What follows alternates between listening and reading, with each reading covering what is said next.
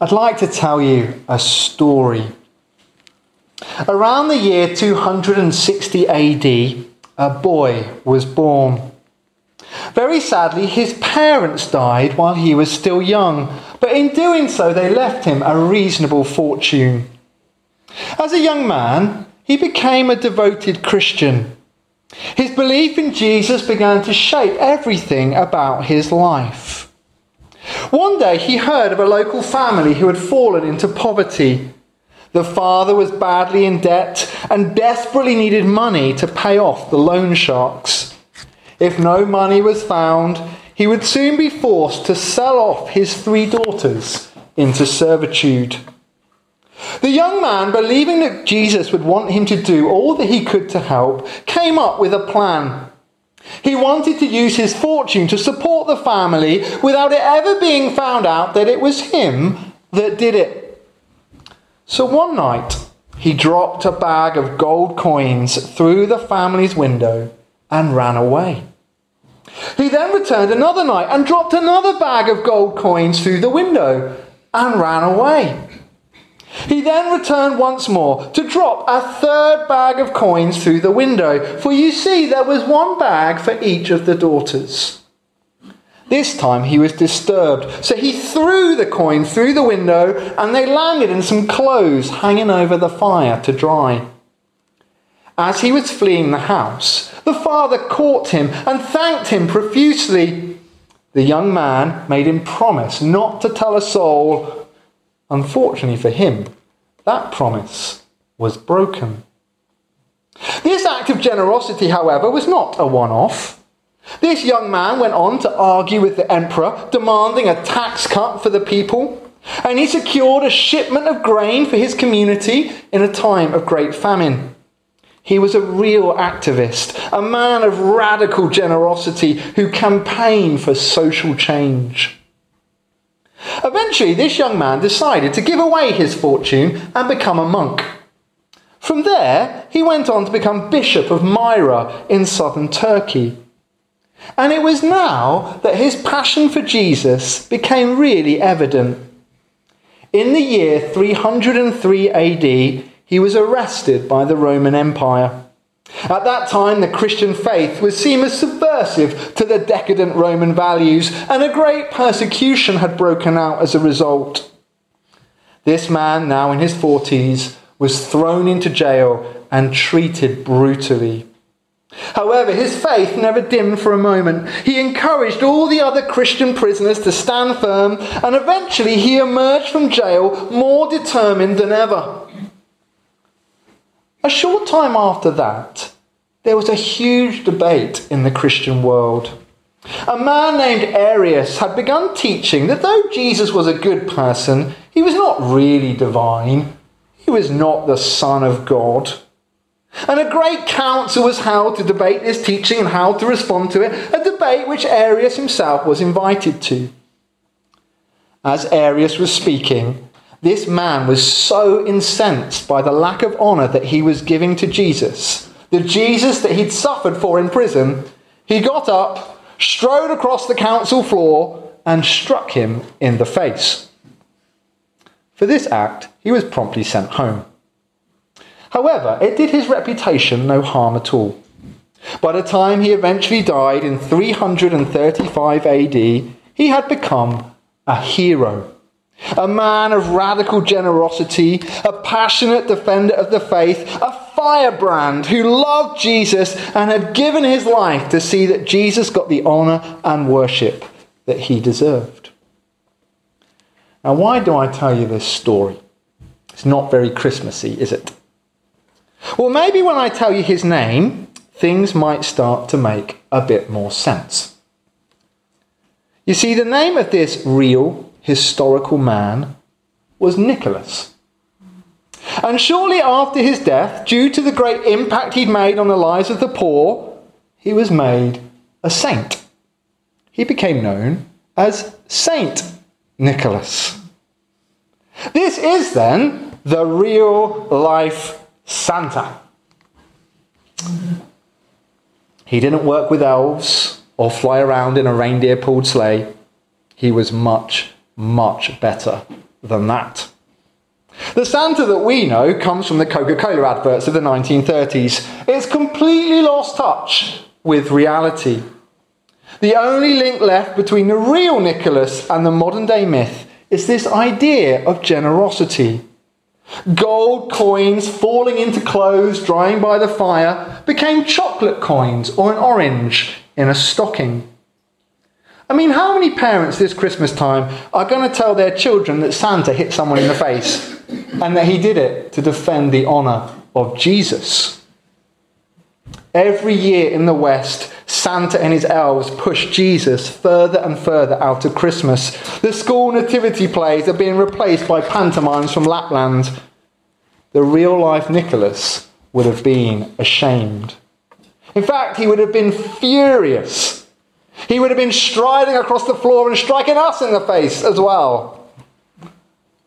I've told you this story because I want us all to see just how far we can lose touch with reality. And what is true for poor old Nicholas is also true for the real historical Christmas story as found in the Bible. If you want evidence of just how badly we are getting Christmas wrong, just look at the damage it is doing to people every year. In the run up to Christmas, we have Black Friday, a name dripping with irony because it's the day that so many people in this country go into the red.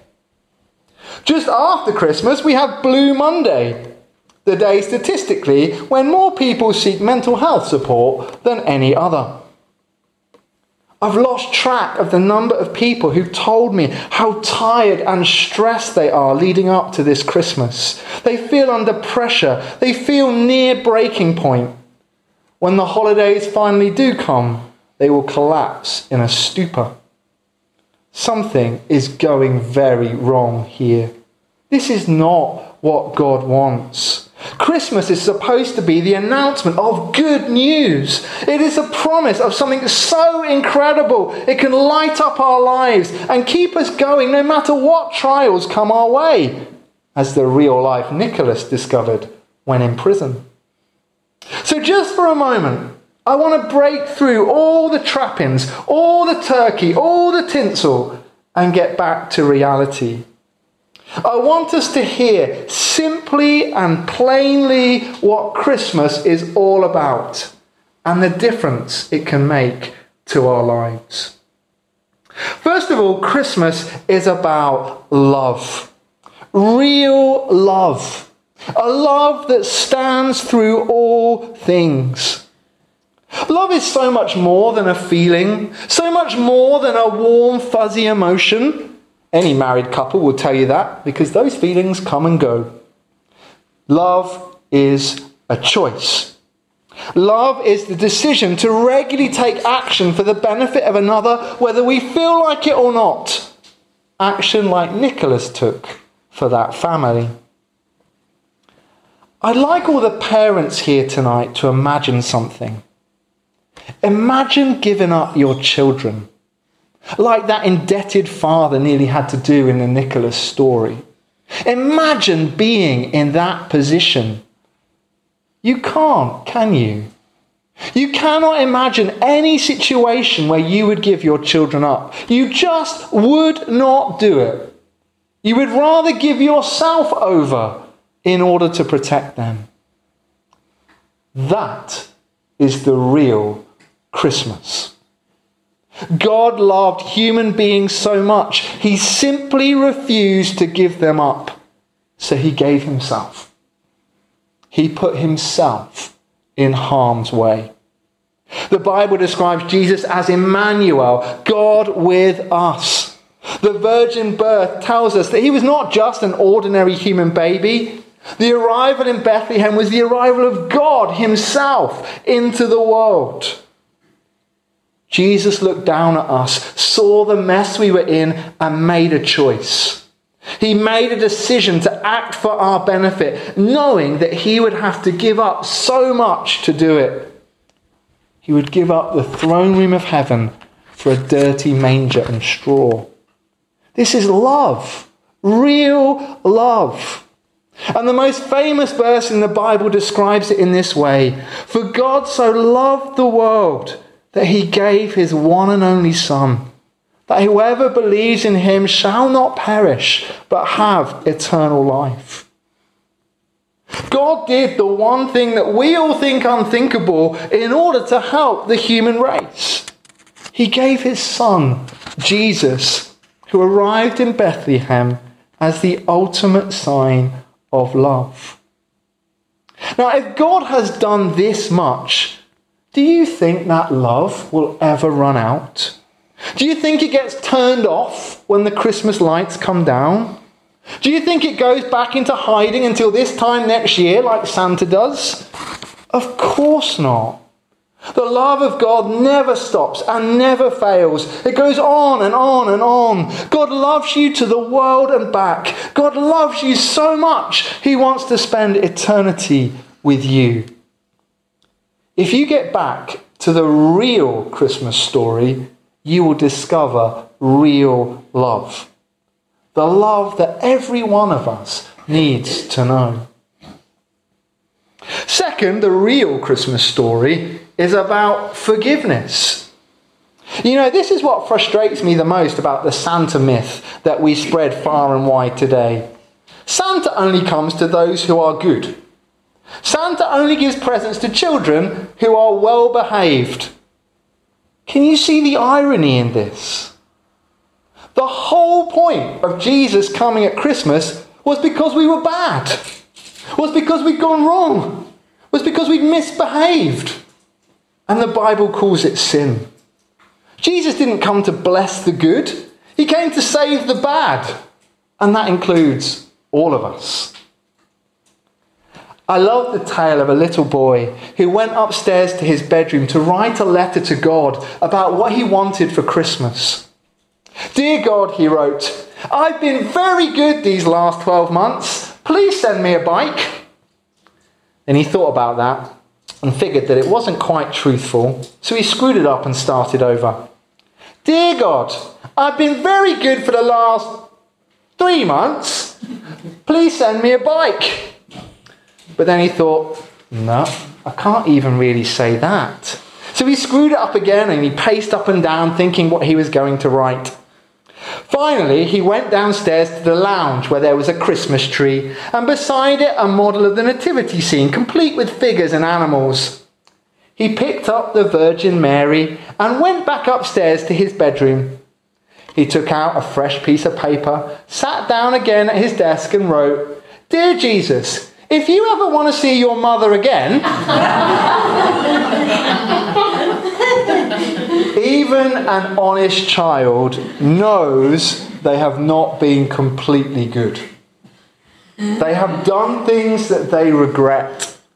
And from a very early age, we start carrying those regrets with us, don't we? Well, here is the good news. The real Christmas story is about forgiveness. What was it that the angel said to Joseph in his dream? Joseph, son of David, do not be afraid to take Mary home as your wife because what is conceived in her is of the Holy Spirit. She will give birth to a son, and you ought to give him the name Jesus because he will save his people from their sins. You cannot appreciate the true Christmas without appreciating the true destruction that sin causes. Sin screws us up inside. It damages our relationships. It pulls families apart. And worst of all, sin separates us from the perfect, holy God, the God who is the source of all life. And that is why the Bible says that sin ultimately leads to death. We all need our sin dealt with, for we cannot do it ourselves. But if we get back to the real Christmas story, we will discover real forgiveness.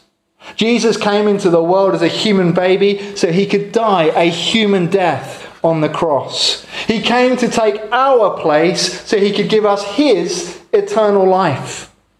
That is the forgiveness that we all need to know. And that then leads us to the final thing that I'd like us to understand about the real Christmas story. It is all about peace. In the prophecy of Isaiah, we read about the promise of a baby being born who would be the Prince of Peace. In Luke, as the angels sing their great song of praise before the shepherds, what did they declare? Glory to God in the highest, and on earth, peace to those on whom his favour rests.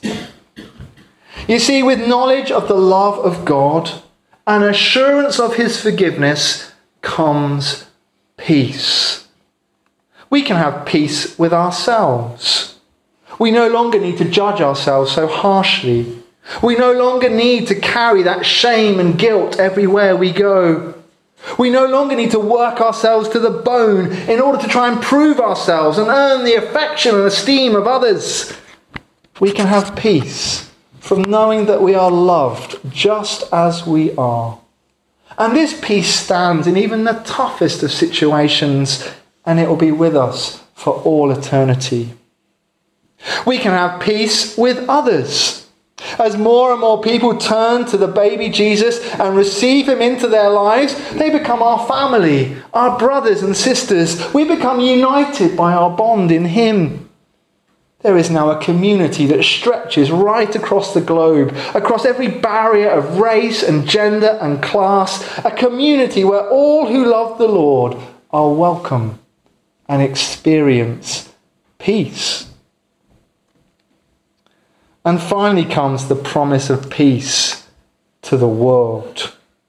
You see, this Jesus who came into the world as a baby, fulfilling those centuries of promises that we read earlier, is promised to come back again. And when he does, all fighting will cease, all weapons will be disposed of, all animosity will stop, and all will bow in worship of him all will live in peace. This Christmas baby is the only serious solution to the war in Ukraine and the horror between Israel and Gaza and any other conflict you might like to mention. It is a peace stemming from unconditional love and far reaching forgiveness.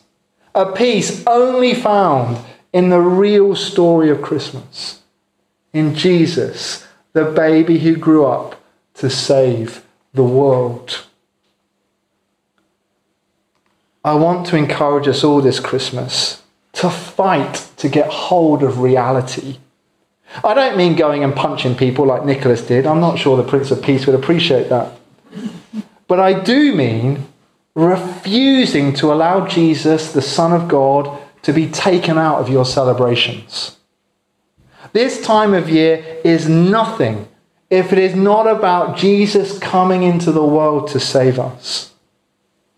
If we hold on to the love and the forgiveness and the peace of this story, we won't be damaged by Christmas. We'll be built up and inspired by it. We'll have a new hope coursing round our veins that is so strong it changes who we are. Perhaps we'll even become a little bit like Nicholas, who served those in need around him and directed them to Jesus. Christmas is a time of generous giving. God gave his Son. We are to give ourselves to love, forgive, and bring peace to others, just like God has done for us.